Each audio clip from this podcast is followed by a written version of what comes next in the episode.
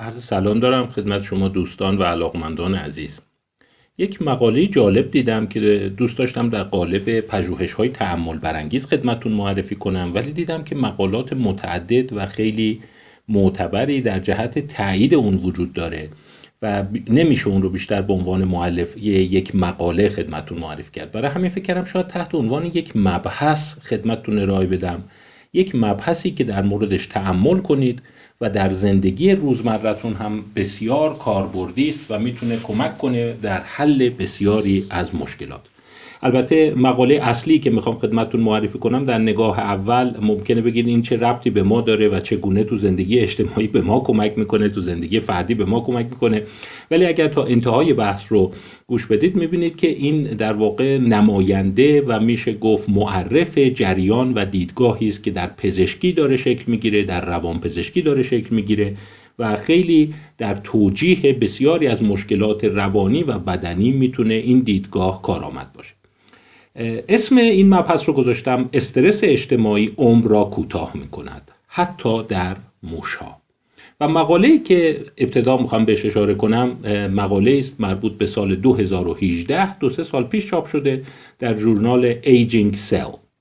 اسم مقاله هست Social Stress Shortens Lifespan in Mice. استرس اجتماعی عمر را در موشها کوتاه یک کار خلاقانه و پژوهشی و یه مقدارم آزاردهنده بوده. البته خیلی آزار شدیدی به حیوان وارد نشده ولی اشاره جالبی کرده که چگونه فشارهای اجتماعی و چگونه درگیریهای اجتماعی می‌تونه حتی در موشها باعث کوتاهی عمر بشه. و بعد ما باید ببینیم که چه فشارهایی هست که این کار رو می‌کنه و در عین حال این کوتاهی عمر از چه طریقی اتفاق میفته کجای بدن خراب میشه. و بعدا خواهم گفت که این کاربردهای زیادی برای زندگی فردی شما می‌تونه داشته باشه. ببینید داستان پژوهش خیلی خلاقانه و ساده هست و به این صورت هست که ما چند نوع میشه گفت سوش یا نژاد موش داریم که اینها رفتاراشون متفاوته.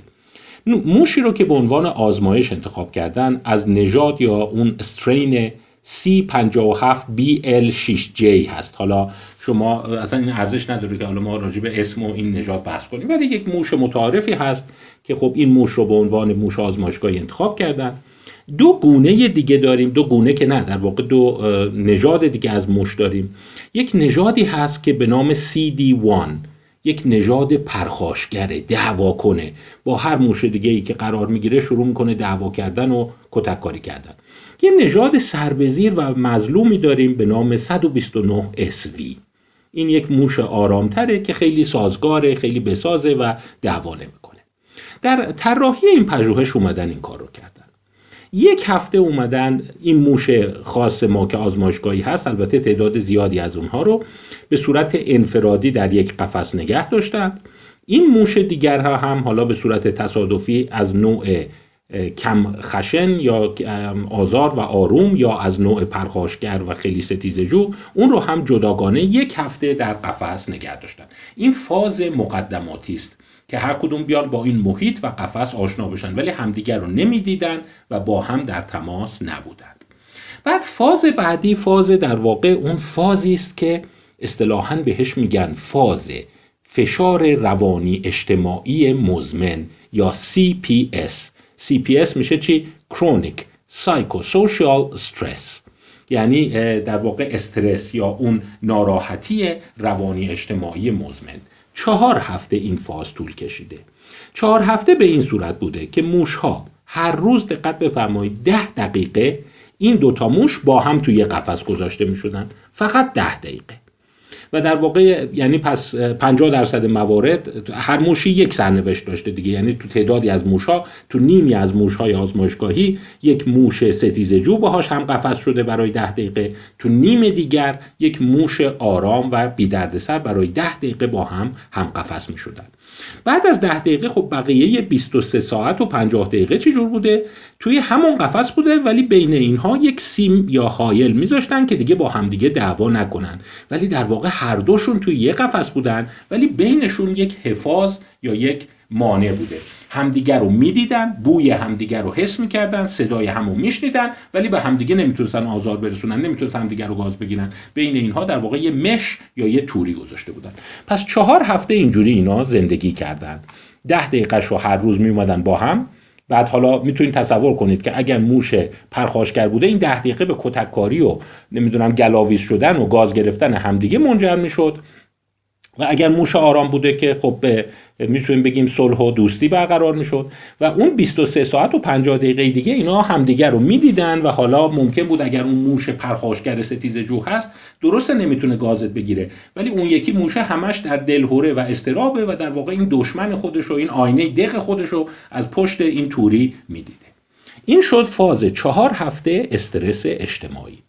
بعد از اون دیگه فاز نهایی بود که این فاز نهایی رو الا ابد ادامه دادن تا زمانی که موشا دیگه عمرشون تموم بشه و بمیرن. تو این فاز دیگه اون ده دقیقه رو حذف کردن. یعنی دیگه اون ده دقیقه که توری رو ورداره اینا با هم گلاویز بشن رو نداشتن. فقط هر دوشون توی قفس بودن. یکی اون ور دیوار یا یکی در واقع یکی اون ور توری یکی این ور توری. همدیگه رو می‌دیدن هرس میخوردن از دیدن همدیگه ولی خب دیگه کتککاری نمی‌کردن. و سوالشون سر این بود. که ببینن اون موش هایی که با موش پر آسیب موش پر سر اون ده دقیقه ها رو گذرانده بودن آیا عمرشون فرقی می‌کنه با اون موش هایی که با موش آرام بودن و در واقع بقیه عمرشون رو اونگونه طی کردند؟ خب وقتی اومدن نگاه کردن دیدن یه سناریوی جالب اتفاق افتاد.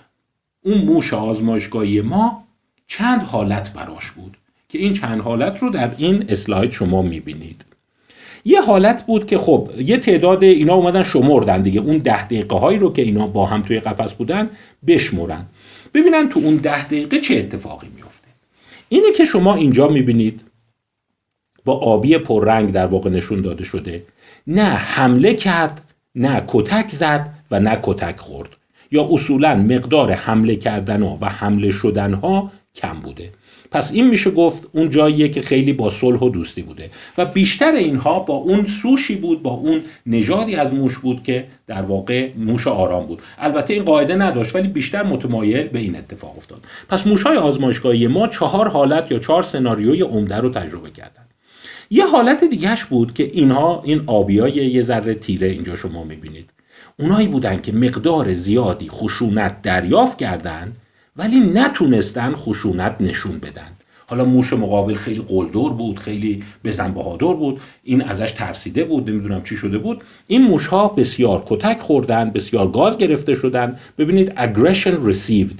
اون پرخاشگری رو دریافت کردن ولی در واقع خیلی پرخاشگری نکردن. این محور افقی پرخاشگری های انجام شده محور عمودی پرخاشگری های دریافت شده. یه دسته دیگه از موشهایی بودن که مقدار زیادی پرخاشگری انجام دادن این موشهای آزمایشگاهی به اون در واقع مهمان یا مهمان ناخوانده یا مهاجم ولی خیلی پرخاشگری دریافت نکردن. و بالاخره یه گروه چهارم داشتیم که اینا هم کتک خوردن هم کتک زدن. اینا اونایی هستن که مقدار زیادی پرخاشگری انجام دادن مقدار زیادی پرخاشگری هم دریافت کردن. پس شما ببینید C1, C2, C3 و C4 داریم. و این الگویی هم که شما اینجا می‌بینید این فراوانی یا توضیح در واقع اون پرخاشگریایی که براشون شده و در واقع اتفاق افتاده. این جدول این نمودارهایی که این طرف می‌بینید اونی که رنگ تیره تر هست در واقع شما با حالت مقدار زرشکی تیره می‌بینید بنفش تیره می‌بینید یک اگریشن ریسیو بوده اون پرخاشگری های دریافت شده بوده و این یکی پرخاشگری های نشان داده شده است و این هم شمارش رو نشون میده. پس شما اینجوری در نظر بگیرید که یه دسته از موشا بودن مثل سی چهار هم زدن هم دریافت کردن. یه دسته از موشا مثل سی سه بودن که مقدار زیادی پرخاشگری در واقع انجام دادن و مقدار کمی پرخاشگری دریافت کردن و دو گروه دیگه هم که توضیح دادم براتون. حالا سوال سر اینه. عمر کدام یک از این چهار دسته بیشتر خواهد بود؟ عمر کدام یک کمتر خواهد بود؟ این نکته ای بود که این پژوهشگرا دنبال این بودند. خب ببینید اینجا اگر شما نگاه کنید قاعدتا این گروه سی چهار بایستی کمترین عمر رو داشته باشن چون اینا خیلی استرس کشیدن. هم زدن هم خوردن. ولی وقتی نگاه کردن با کمال تعجب دیدن به طرز معنیداری فقط عمر گروه سی در واقع دو هست که کوتاه شده. یعنی شما عمر گروه سی دو رو اگر شما نگاه کنید با این آبیه نشون میده و این هم عمر به ماهه نگاه کنید ده ماه 20 ماه سی ماه چهل ماه. یعنی اینکه وقتی شما نگاه کنید یعنی اینکه نزدیک دو سه سال این موش ها رو دنبال کردن. این آزمایش خیلی طولانی بوده. چهار پنج سال طول کشیده. و در واقع موش ها می‌بینید زودتر مردن. در مقایسه با سه گروه دیگه. سه گروه دیگه با هم تفاوت نداشتن طول عمرشون.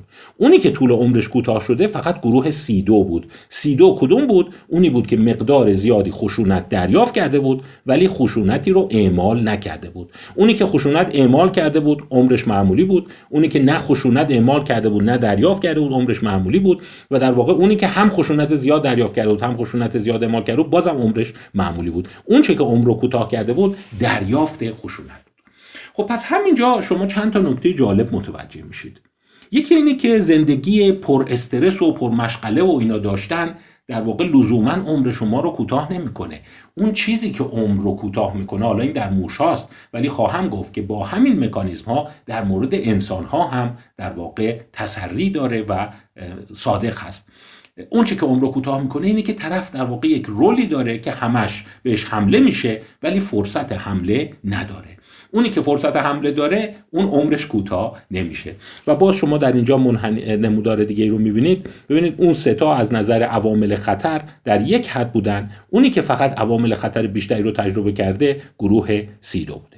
حالا اینجا پیشا پیش من یک هشدار بدم و از شما خواهش کنم که این رو حمله بر یک توصیه اخلاقی نکنید که اگر شما رو کتک زدن به شما حمله کردن شما هم حمله کن. شما شما دیدین مثلا تو خیابون یکی فوش میده اون یکی پیاده میشه فوش میده. اونی که گلاویز میشه نمی‌دونم تصادف میشه پیاده میشه می‌خواد بزنه اون یکی پیاده میشه می‌زنه. ولی پشت این قضیه شاید یک منطق بیولوژیکی هست که اگه بخوری و جواب ندی این خیلی سطح مشکلات پزشکیت رو معیوب می‌کنه و با کوتاهی عمرت منجر میشه. بازم میگم این اصلا ترویج خشونت نیست. ما باید به سمت اون سی یک حرکت کنیم که پرخاشگری کم بشه و اصولا چه اونی که دریافت می‌کنی چه اونی که اعمال می‌کنی. ولی خواستم بگم که به صرف پرخاشگر بودن این قضیه باعث کوتاهی عمر نمیشه. و باز در اینجا منحنی دیگر نمودار دیگری جدول دیگری دارید مورد F که گروه های C1, C2, C3, C4 تو هر کدوم از این گروه ها تقریبا 50 60 تا موش وجود داشتن. یعنی از 200 تا موش رو اینا اومدن چند سال دنبال کردن. می‌بینید در واقع اون طول عمر موش هاست بر اساس زمانی که اون تعداد زنده هستند. و در واقع وقتی که اینجا نگاه می‌کنید 10 درصد موش ها فقط زنده هستند. میانگین سنی اون موش هایی که در واقع اون 90 درصدی که 90 درصد فوت شدن و 10 درصد زنده موندن میانگین سنشون تو اون سه گروه با هم فرق نداره. 31 ماه 32 ماه 31 ماه. اون گروهی که عمرش کوتاه شده 28 ماهه. یعنی تقریبا 4 ماه عمرش کوتاه شده. یه چیزی حدود 10 درصد از طول عمر طرف کاهش پیدا کرده. یا میزان زنده موندن این موش ها در 50 درصد اون سنیه که دارن رو شما نگاه کنید وقتی نیمی از موش ها مردن تقریبا نیمشون تو 26 ماهگی مردن در صورتی که تو اون گروه 23 ماه. بوده عمر کوتاهتری کردن. حتی اومدن گفتن پس داستان رو اینجوری نگاه کنیم دوستان عزیز. نگیم پرخاشگری یا عدم پرخاشگری. بگیم مسلط بودن یا سابمیت بودن. اونی که در شرایط مسلطه بیشتر عمر می‌کنه.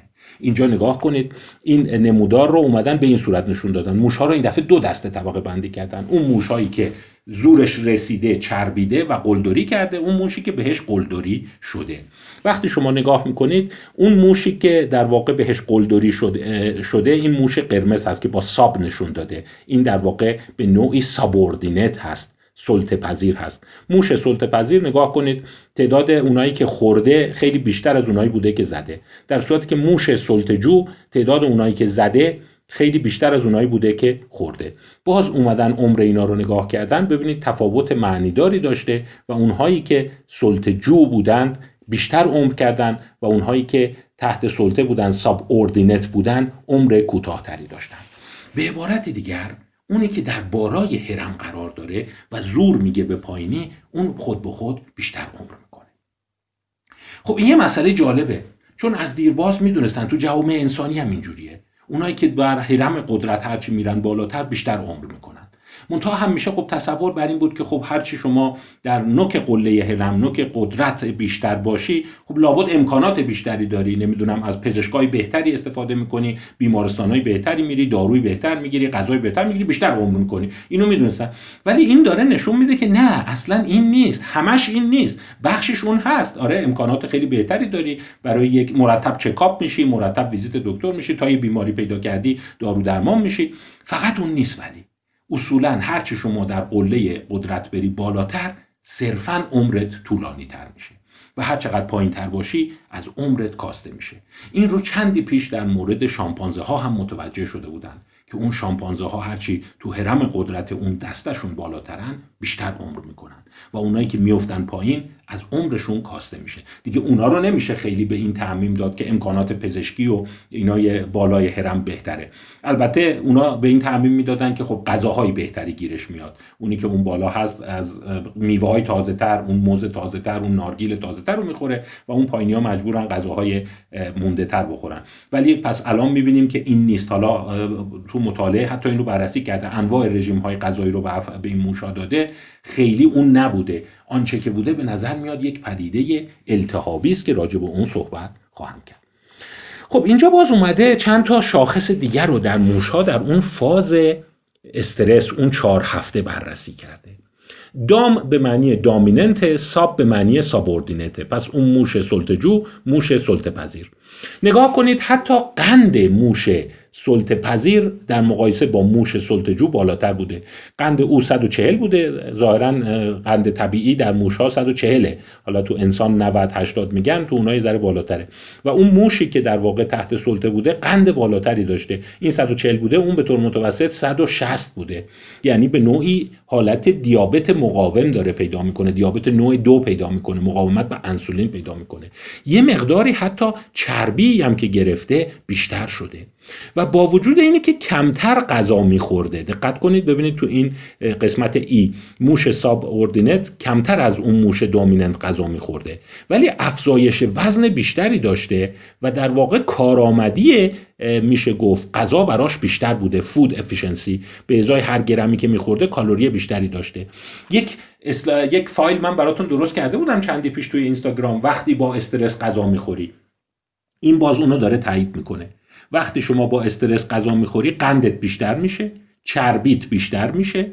در این حال مقدار بیشتری از اون غذا رو جذب می‌کنی و کالری بیشتری به دست میاری. این مثل این که وقتی شما در پایین حرم قدرت باشی این دفاع بدن هست. منتها قند بالاتر بافت چربی بالاتر خب می‌تونه طبیعتا به کوتاهی عمر شما منجر بشه.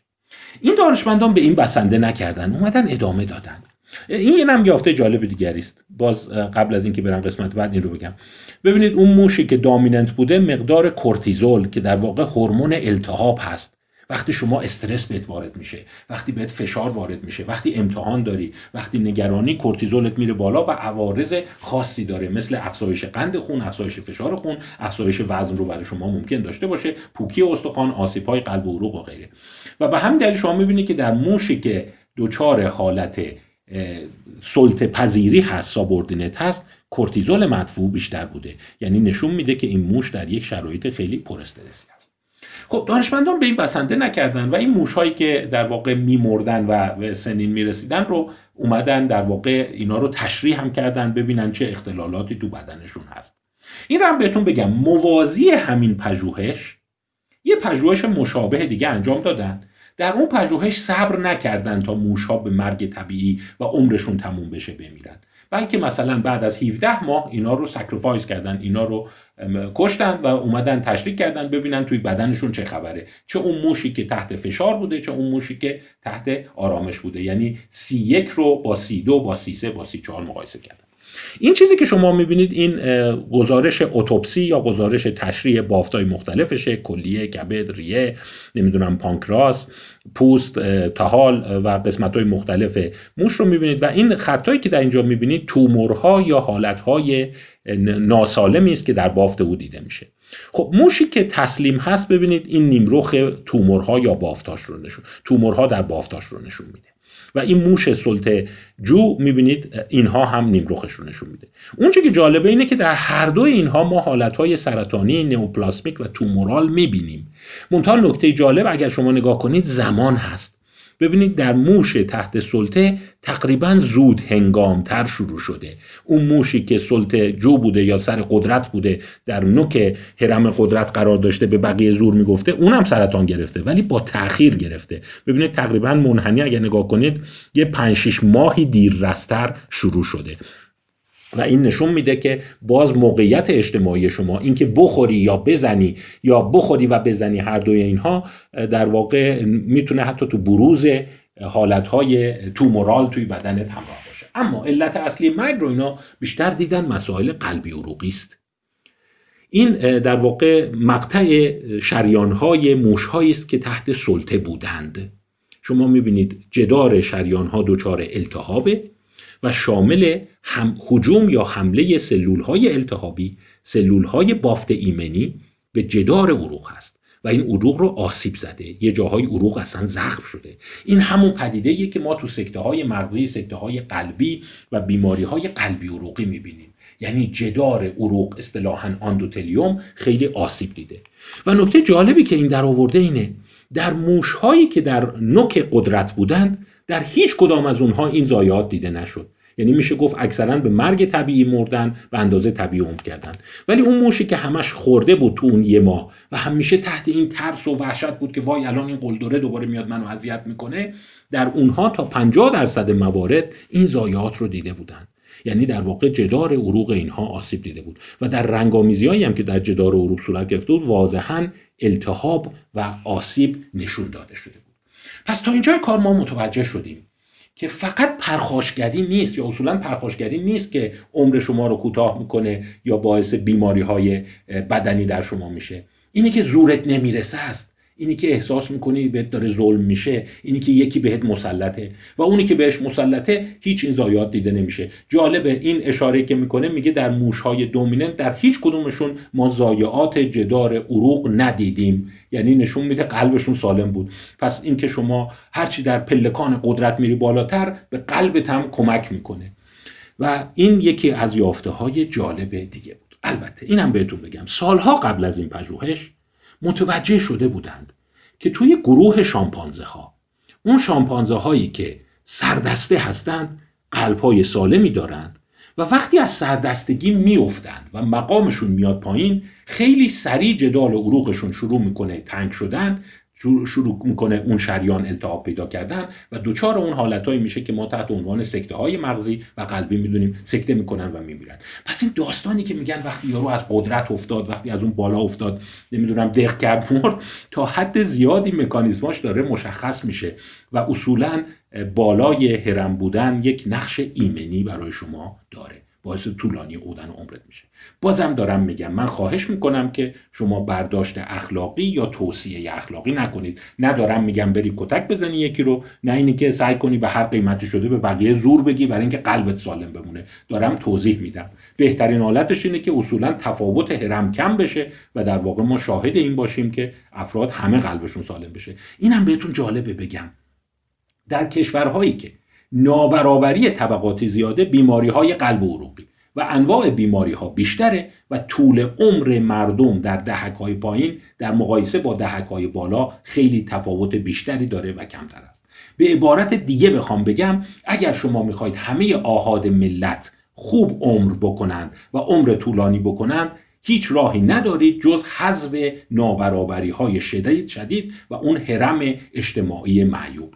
پس اینم جالبه. یعنی هر کاری هم بکنی بیای بیمه بذاری دارو بیاری فشار خون بیاری نمی‌دونم کلینیک دیابت بذاری بازم نمیشه. تو ذات این حالت سلطه پذیری و سلطه جویی التهاب وجود داره و اون التهاب باعث کوتاهی عمر میشه. ما موجودات اجتماعی هستیم و جایی که تو هرم وایسادیم بسیار به سلامت روانمون کمک می‌کنه. حالا این هرم می‌خواد توی محل کوچیک کار باشه یک نفر هست در محل کار به همه داره زور میگه و یه عده دیگه متاسفانه مجبورن که هرچی اون میگه بپذیرن و صداشون هم در نیاد.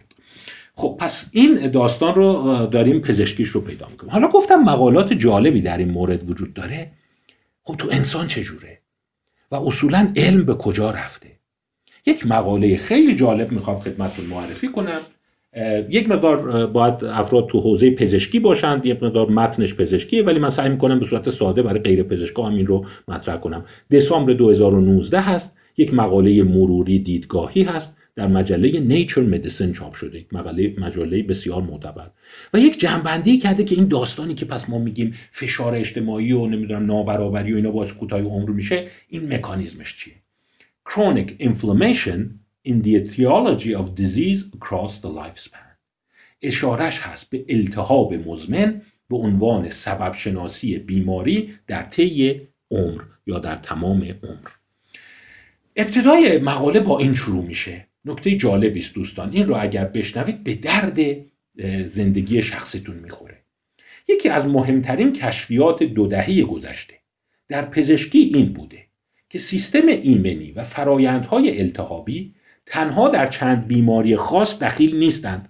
ما قبلا فکر می‌کردیم التهاب. میگن بافتش ملتهب شده قرمز شده نمی‌دونم عفونت داره. این رو هست. اینا تو چند تا بیماریه خب مثلا بیماری های ویروسی بیماری های عفونیه بیماری های روماتیزمی و خود ایمنی است بل ولی امروزه اینو فهمیدن. بلکه مجموعه متنوعی از مشکلات بدنی و روانی را در بر می‌گیرند که عامل عمده بیماری و مرگ و میر جهانی است. پس ما با یک مفهومی داریم آشنا میشیم به نام استرس روانی اجتماعی تمام عمر. یا با یک مفهومی داریم آشنا میشیم به نام التهاب مزمن. خب پس ببینیم التهاب مزمن چی هست؟ systemic chronic inflammation التهاب مزمن فراگیر. خب پس دارن یه جوری کشف می‌کنن که اولا ما قبلا فکر می‌کردیم التهاب مال چند تا بیماریه؟ چون بیماری های تبدار و عفونی و اینا. ولی الان دارن میگن التهاب تو خیلی از بیماری ها هست. و مکانیزم شکلگیری التهاب خیلی پیچیده تر از اونیه که ما فکر می‌کنیم.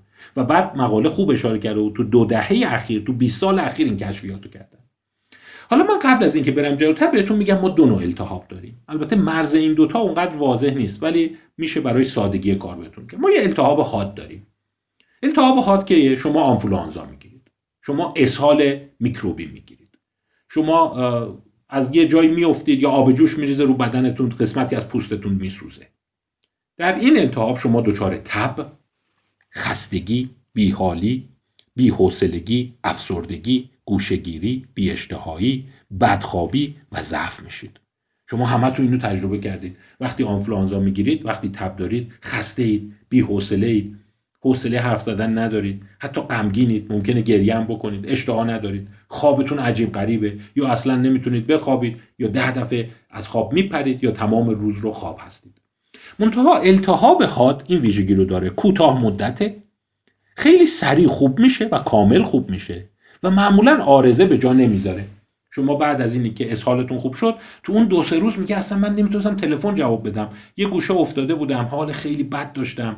اصلا حوصله هیچی رو نداشتم. نمی‌دونم کلی از وسایلم خراب شد. نمی‌دونم فراموش کردم به غذا برسم. نمی‌دونم رو گاز سر رفت. نه اصلا مثل که بی تفاوتی بی انگیزگی داشتیم. ولی بعدش سریع ابراق میشید و به زندگی طبیعی برمیگردید. بعد از یه هفته در و معمولا هم ناشی از عوامل میکروبی و آسیب بافتی است این رو از زمان مچینیکوف از قرن 19 هم به خوبی این رو توضیح داده بودن فرایندش و مکانیزمش رو فهمیده بودن و به تدریج هم بیشتر شده منتها اون چیزی که مقاله اشاره می‌کنه تو دو 20 سال اخیر دارن بهش فکر می‌کنن التهاب مزمنه. چیزی که بهش میگن سیستمیک کرونیک اینفلامیشن التهاب مزمن فراگیر.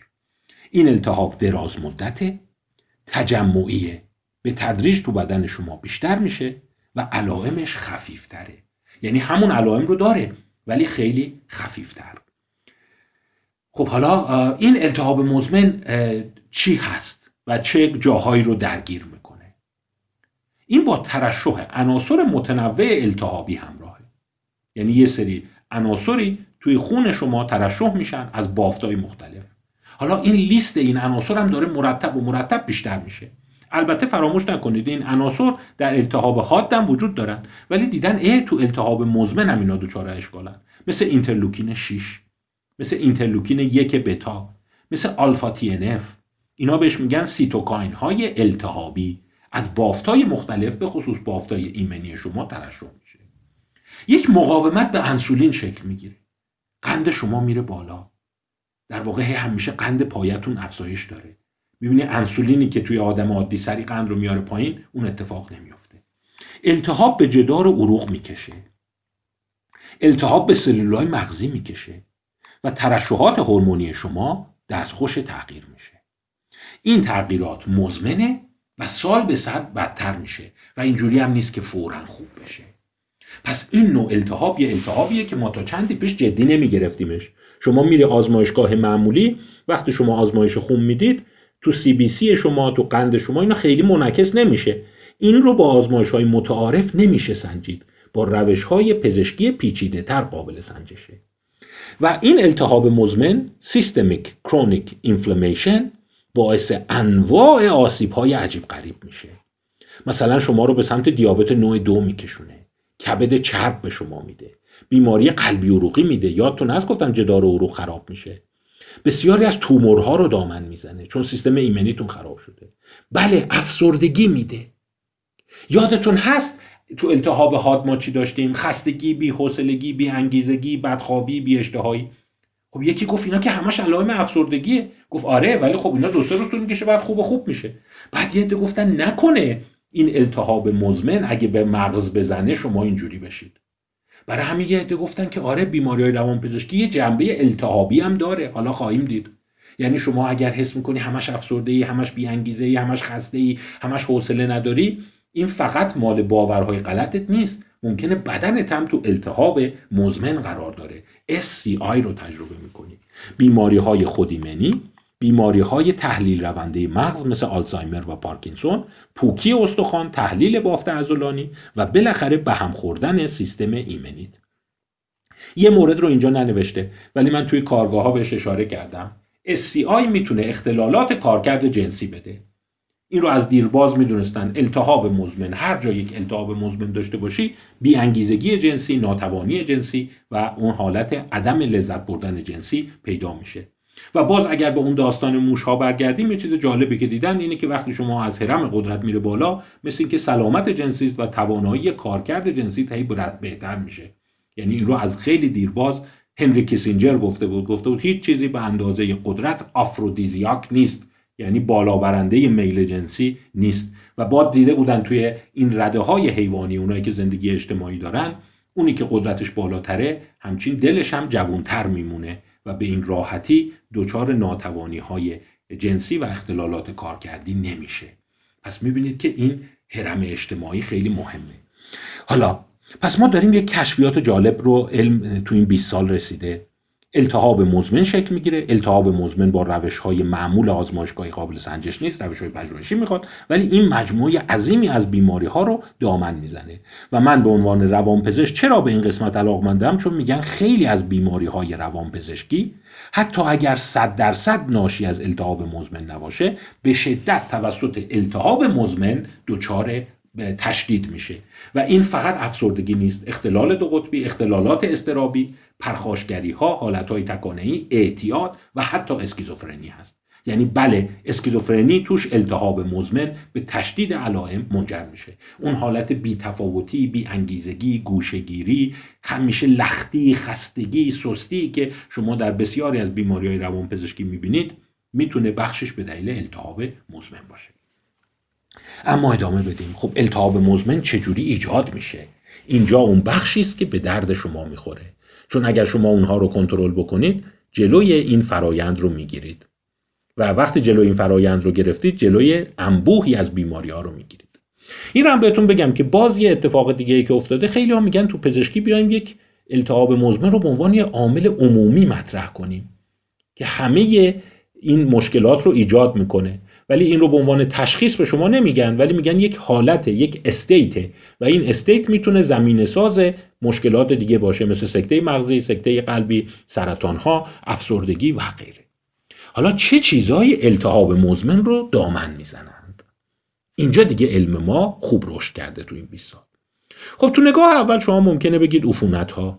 بله عفونت ها هستن ولی یادتون باشه بسیاری از عفونت ها گفتیم خودشون زود اصلاح میشن تعداد کمی از ویروس ها هستند که می‌تونن عفونت مزمن ایجاد کنن که بعدا التهاب مزمن ایجاد کنه. حتی استدلال بر سر اینه. میگن عفونت ها چند میلیون ساله که با بشر و اجداد بشر بودند. برای همین بشر تونسته با اونا کنار بیاد. آنچه که التهاب مزمن رو ایجاد کرده احتمالا باید چیزی باشه که جدیدن اومده تو زندگی ما. نه مال همین اواخر باشه مال همین چند هزار سال یا حتی چند صد سال پیش باشه. چون این رو هم بهتون بگم که این شاخص های التهاب مزمن رو گفتم اینجا شما اینجا دیدید. خیلی از اینها رفتن دیدن توی قبایل اولیه. توی اون قبایلی که خیلی در زندگی ابتدایی دارن وجود نداره. ممکنه شما بگین که خب اونا عمر کم می‌کنن. درسته خیلی عمر عمر کمی دارن. به دلیل دیگه از بین میرن. نمی‌دونم مار میزنتشون با حیوانات وحشی درگیر میشن. عفونت های شدید می‌گیرن. وبا میاد حسبه میاد. خیلی هاشون به دلایل مثلا سر زایمان ممکنه خونریزی ها هست اون یه جاش از بلندی بیفته بشکنه اونا اورژانس پزشکی ندارن عمر کوتاه دارن. آره. ولی اونایی که زیاد عمر می‌کنن وقتی اومدن دیدن دیدن این شاخص های التهاب مزمن توشون نیست. برای همین داره پزشکی میگه احتمالا یه چیزی توی زندگی مدرنه که داره التهاب مزمن ایجاد می‌کنه. خب بیایم ببینیم اگر عفونت ها نیست یا سهم اندکی داره چیا هست. اولین متهم کم حرکتی و کم تحرکی است. مقدار تحرک بشر از زمانی که داره اصل مدرنیزم وارد میشه به سرعت داره کم میشه. باز من چند فایل داشتم توی اینستاگرام یادتون باشه کم تحرکی عمر را کوتاه می‌کند. این یافته های خیلی جالبی است که مثلا در این مقاله Nature Reviews of Cardiology دسامبر 2018 بحث شده. و صحبتش اینه که فکر نکنید ورزش کردن فقط وزنتون رو کم می‌کنه. نه. ماهیچه خودش یک تنظیم کننده یا ابر تنظیم کننده التهاب در بدنه. این چیزیه که باز تو سالهای اخیر رسیدن. Exercise benefits in cardiovascular disease beyond attenuation of traditional risk factors.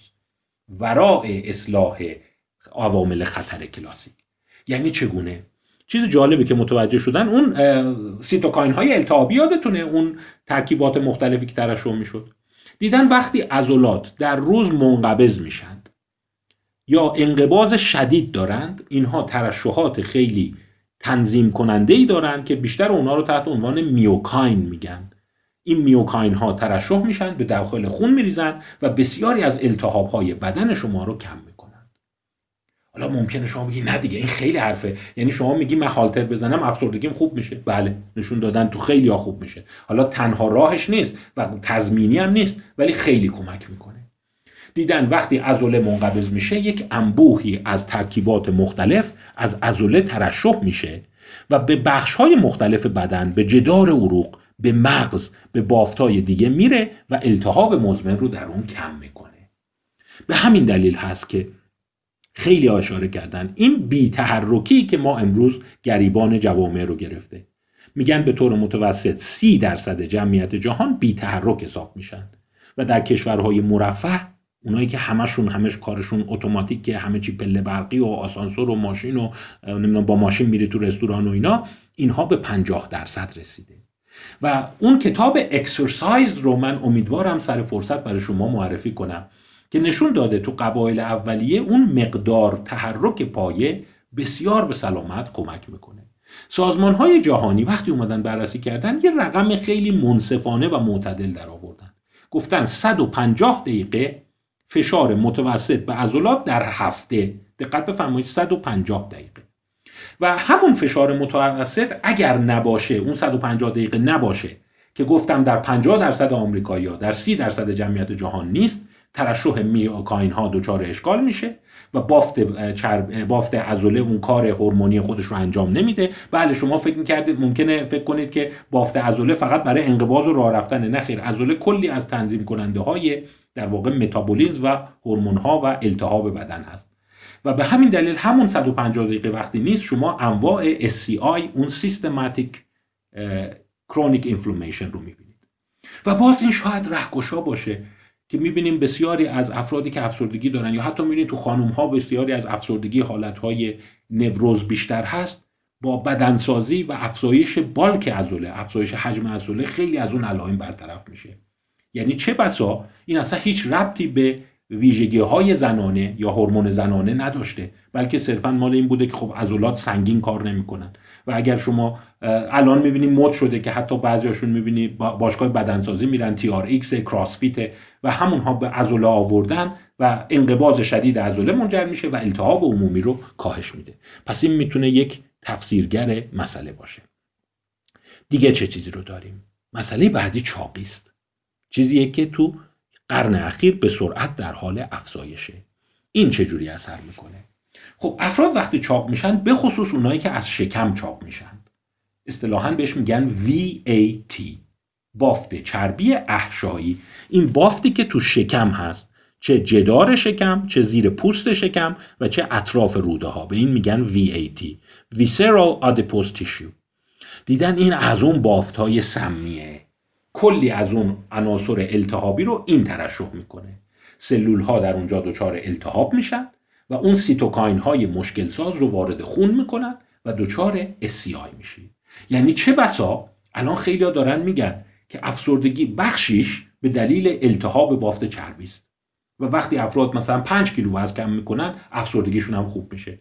قبلا اینو به این نسبت می‌دادن که خب وقتی وزن کم می‌کنی همچین رو فرم میای خوشتیپ میشی مردم ازت تعریف می‌کنن لباسا به تنت قشنگتر میاد نمی‌دونم مهمونی راحت تر میری دیگه خجالت نمی‌کشی از شکمت اینا. ولی دیدن که خب بخشش از اونه درسته ولی همشون نیست. بافت آدیپوز بافت سفید به خصوص اونی که زیر شکمه نه اونی که تو دست و پاها هست. اونی که در شکم قرار داره یک میشه گفت عنصر سمی است و وقتی شما اون رو کم می‌کنی حتی جلوی آلزایمر رو هم ممکنه در شما تا حدی بگیره. خب پس عنصر بعدی مسئله اوبیزیتی است. و گفتم اون دنبال متهمینی میگردن که توی قرن اخیر باشه. این یکی دیگه از اون متهمین تمام عیاره چون الان تقریبا دو سوم مردم در کشورهای مرفه اضافه وزن دارن و یک سوم چاق حساب میشن. باز عنصر جالب دیگه ای که مطرح شده اینه. دیسبایوسیس اون باکتری هایی که در دستگاه گوارش ما وجود دارند میگن در یک حالت سالم ما انواعی از باکتری ها در دستگاه گوارشمون داریم. این باکتری ها به رژیم غذایی ما به تحرک ما به استرس های محیطی ما ربط داره. یعنی شما ممکنه بگی آخ دیگه چی؟ به چی ربط داره؟ مثلا شما وقتی در حرم قدرت میفتی پایین باکتری های دستگاه گوارش هم عوض میشه. یعنی خیلی عجیبه. یعنی حتی وقتی در حرمت میری بالا اون ترکیب مدفوع افراد هم عوض میشه. یعنی ببینید چقدر چیز عجیبیه. و وقتی شما یک ترکیب سالم داری جدار ارو جدار سلول های دستگاه گوارش اتصال خوبی دارن التهاب توشون پایینه و تنوعی از باکتری دارید. ولی وقتی شما دچار استرس ها میشی روابط اجتماعی آسیب می‌بینه احساس می‌کنی مظلوم شدی بدهکار شدی فشار بهت پیدا میشه جدار دستگاه گوارش دچار التهاب میشه. بسیاری از چسبندگی های مناسب سلول ها به هم کم میشه باکتری ها نمودشون عوض میشه و بعضی از اینها به جدار رسوخ می‌کنن. اونقدری نیست شما اسهال بشی اونقدری نیست شما تب بکنی. ولی باعث یک حالت خفیف مسمومیتی میشن. و این ترشحاتی که وارد خون میشه نشون داده شده باعث حالتهای افسردگی، بیحوصلگی و بیانگیزگی میشه. و تعداد زیادی از مطالعات وجود داره نشون میده در افرادی که از حالتهای ناخوشایند روانی رنج می‌برن دستگاه گوارششون هم به نوعی معیوبه. یعنی ببین چی به چی داره رب پیدا می‌کنه. عامل که خیلی از ماها رو ممکنه زمین بزنه و در کنار اون چند تای دیگه باشه رژیم غذایی است. باز وارد اون بحث نمیشم. می‌خوام یه کتاب خوب براتون معرفی کنم. البته این کتاب رو من جداگانه خدمتتون معرفی خواهم کرد و سعی می‌کنم خلاصه ازش رو خدمتتون بگم. کتابی است مایکل ماس نوشته. مایکل ماس برنده جایزه پولیتسر هست. به نام سالت شوگر اند فت نمک شکر و چربی. و در واقع صحبتش بر سر اینه یک مرور بسیار جالبی کرده. یعنی اصلا بقدر این کتاب خواندنی و جذابه راجع به کارکرد این شرکت های تولید کننده خوراک و اغذیه. حالا از این زنجیره ها مثل مکدونالد بگیرید تا اینهایی که میان این کنفلکس و سریال بچه ها رو درست می‌کنن اونایی که نوشابه درست می‌کنن کوکاکولا پپسیکولا. و در واقع خلاصه کتاب اینه که اینها با ترفندهای بسیار ماهرانه بازاریابی و به کارگیری بخش زیادی از زیستشناس، شیمیدان، متخصصین روانشناسی و بازاریابی دارن روز به روز به ما غذاهایی میخورونن که چربی، نمک و شکر بالاتری داره. و رژیم غذایی رو ما رو در صد سال اخیر دستخوش تغییراتی کردن که شما ممکنه باور نکنید. آمارهاش واقعا تکان دهنده است. مثلا جمعیت آمریکا که حالا کشورهای ما هم داره کم کم شبیه اون میشه از این نظر مثلا در سال اشاره کرده 46 گالون فقط نوشابه می‌خورن. 46 گالون. یعنی شما در نظر بگیر هر گالون تقریبا 4 لیتر یعنی نزدیک 200 لیتر نوشابه می‌خورن. روزی مثلا 75 صد میلیون و فقط 100 گرم شکر فراوری شده خالص از این طریق وارد بدن افراد میشه.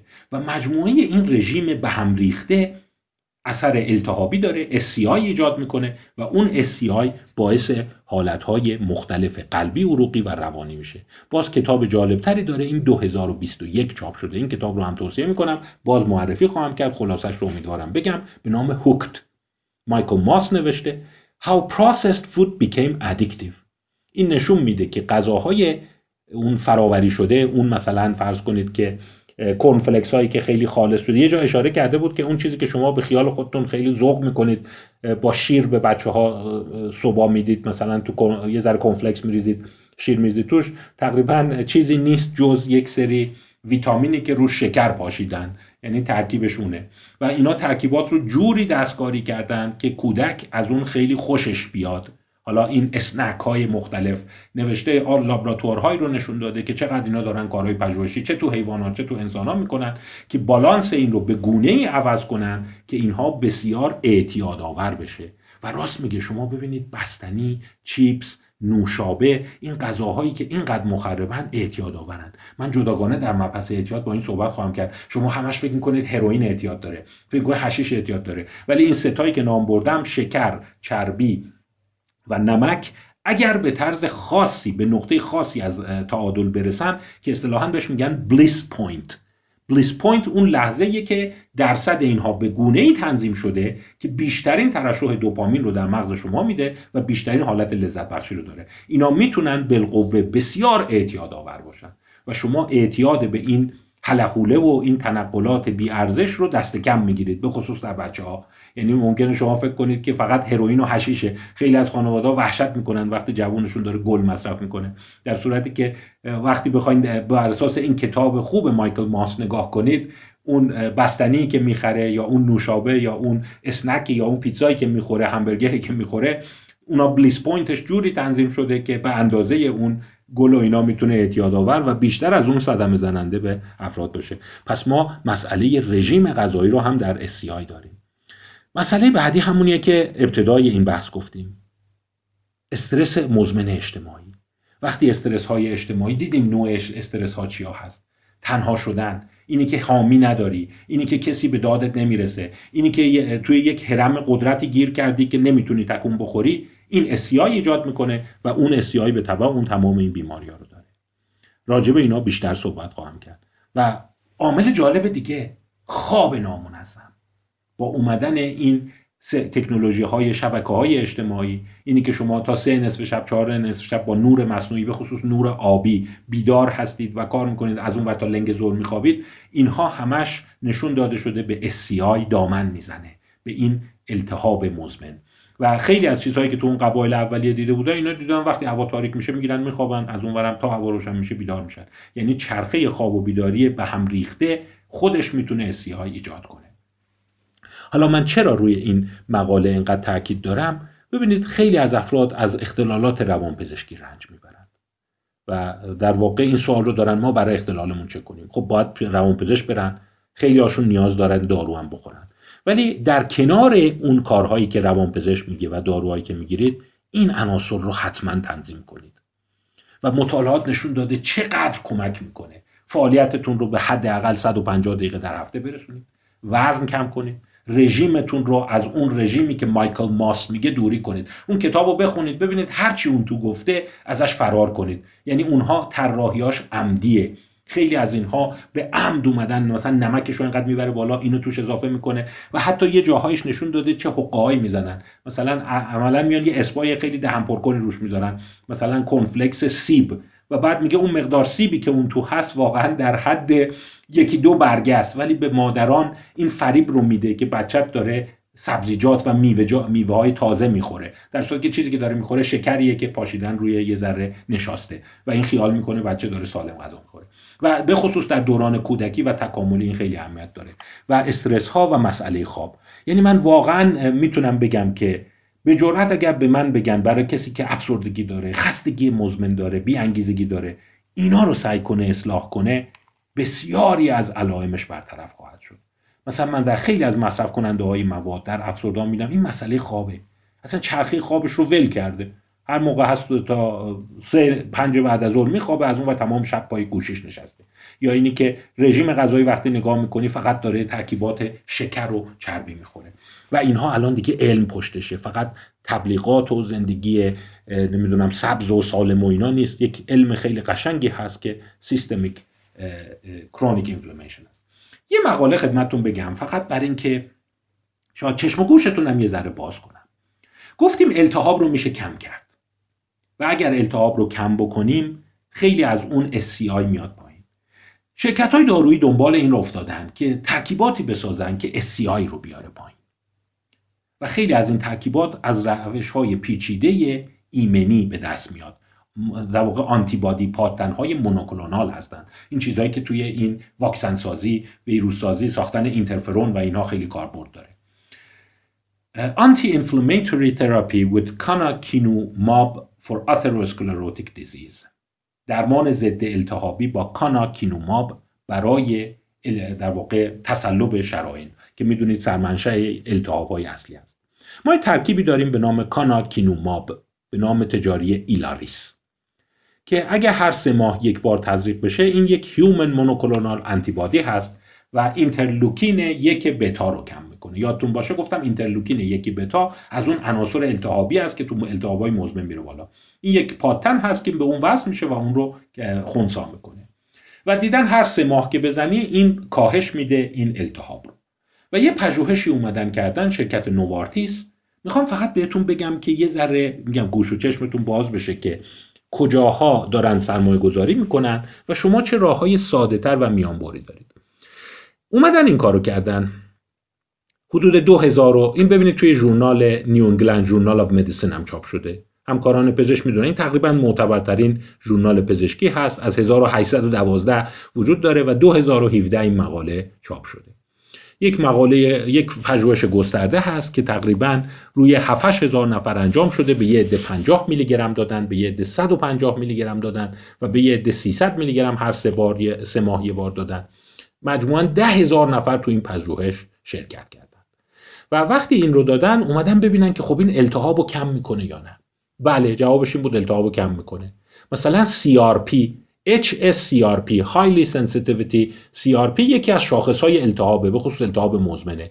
و بعد از اینکه اینو دریافت داشتن شما ببینید در اون گروهی که 150 میلی گرم دریافت داشته حدود 50 درصد CRP شون اومده پایین. یعنی SCI اون التهاب مزمن کم شده. التهاب مزمن کم بشه چه فایده ای داره؟ گفتم به جدار عروق حمله نمیشه. حالا ممکنه شما بگه همین دارو رو بدیم شاید افسردگی هم خوب بشه شاید بی انگیزگی هم خوب بشه شاید بی حوصلگی هم خوب بشه شاید این خمودگی آدم هم خوب بشه. ممکنه. و این کار رو بکنه.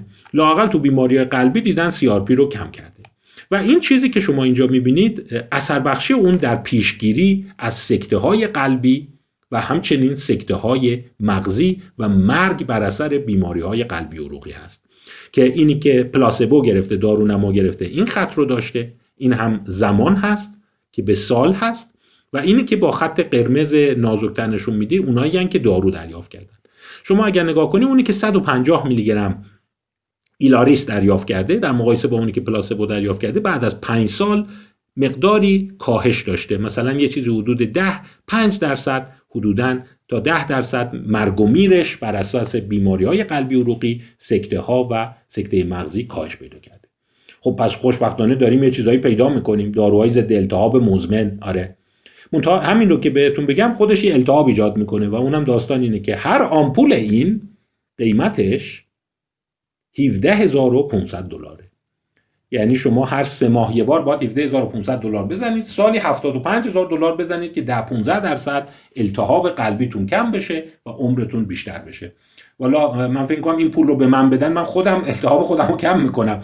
نیازی نیست که این آمپول رو بزنن. 17500 دلار در هر سه ماه یعنی تقریبا ماهی 6000 دلار شما خرج این آمپولت میشه. ولی برای اینکه خواستم بگم ببینید خب این داروسازی پشتش منفعت تجارت ایناست. البته خوبه پژوهش های دارویی خیلی خوبه و امیدواریم به نتیجه برسه. ولی یه کار خیلی ساده تر وجود داره که مقاله Journal of American Heart Association 2016 اومده یک متاانالیز کرده یک مرور جامع کرده از تاثیر ورزش در کم و مقدار کاهش بیماری ها اگر شما اینجا دقت کرده باشید یه عدد جالب اینجا شما می‌بینید. 83 صدم. یعنی 150 میلی گرم ایلاریس 83 درصد میشه. مرگ و میر شما و مشکلات قلبی عروقی شما بعد از 5 سال استفاده از این دارو. حالا حساب کن 5 سال 5 سال 75 هزار دلار 300 هزار دلار بزنی 83 درصد امکان مرگ و میرت هست. یعنی 17 درصد کاهش پیدا می‌کنه. حالا اینجا همین رو نگاه کن این پژوهش جالبه. یه 83 جالب اینجا می‌بینی. که اونم همون بیماری های قلبی و عروقیه منتها این 83 درصد از کجا به دست اومده؟ اینی که هفته 150 دقیقه ورزش کنی. به همین سادگی. این شما نگاه کن. Quantifying the association between physical activity and cardiovascular disease and diabetes. شما 50 اونایی که فعالیت نداشتن اومدن 150 دقیقه حالا دوچرخه زدن یه ذره راه رفتن تند نرمش بدنسازی اینا کردن. 83 درصد مرگ میشن دقیقا معادل همون 75 هزار دلار در سال ایلاریس. و دیابت شما هم شده 74 درصد. یعنی اینکه 26 درصد کم شده. خب پس من چرا به این دارم میگم؟ می‌خوام بگم که چند تا اتفاق بیفته. خواهش می‌کنم. یک با مسئله التهاب مزمن آشنا باشید. دو سبک زندگی و تاثیر اون رو در التهاب مزمن بدونید. بخش عمده ای از روانپزشکی فقط نباید بپردازه به خودکشی، اسکیزوفرنی و داروهای اعصاب و شوک این هم می‌تونه به سلامت انسان ها کمک کنه. اینی که رژیم تو عوض کنی ورزش کنی سعی کنی که در شرایط پرفشار قرار نگیری. باز اون توصیه اخلاقی رو تکرار می‌کنم. نگفتم که رو بزنی برای اینکه مثل اون موشه عمرت کوتاه نشه. ولی سعی کنی حق خودتو بگیری تو حرم قدرت مظلوم واقع نشی. این کارا رو انجام بدی خیلی بیشتر از اون مداخلات پزشکی بسیار گران قیمت. نه تنها بیماری های روان پزشکی خوب میشه بلکه بیماری های کلی بیماری قلبی عروق دیابت نوع دو، فشار خون، مرگ و میر زود هنگام، انواع سرطان ها از کار افتادگی کلیه. پس ما داریم به سمتی حرکت می‌کنیم که بشر داره راز طول عمر بیشتر، راز سلامت روان بهتر رو کشف می‌کنه. ولی خب جبهه مقابل هم هست. از اون شرکت هایی مثل جنرال میلز و Kellogg's کورن‌فلکس غافل نشید اون کتاب بسیار خواندنی مایکل موس رو بخونید چیز جالبی که فهمیدم فیلیپ موریس اون سازنده سیگار رفته سهام بسیاری از این شرکت های اغذیه و فست‌فود و نوشابه سازی رو هم خریده. یعنی حالا میشه فهمید که به این نتیجه اون تجربه‌ای که در ترویج سیگار و دخانیات داشته حالا می‌خواد بکشونه به این غذاهای ناسالم و سبک زندگی ناسالم. در مقابل ما سبک ورزش رو داریم سبک تحرک رو داریم سبک رژیم غذایی رو داریم کم کردن اون بافت چربی دور شکم رو داریم که اینها همش کمک می‌کنه. روانپزشکی فقط دارو نیست. می‌تونه به این قسمت ها هم بسیار به شما کمک کنه. به سلامت روان و طول عمر بیشترتون. خدا نگهدار.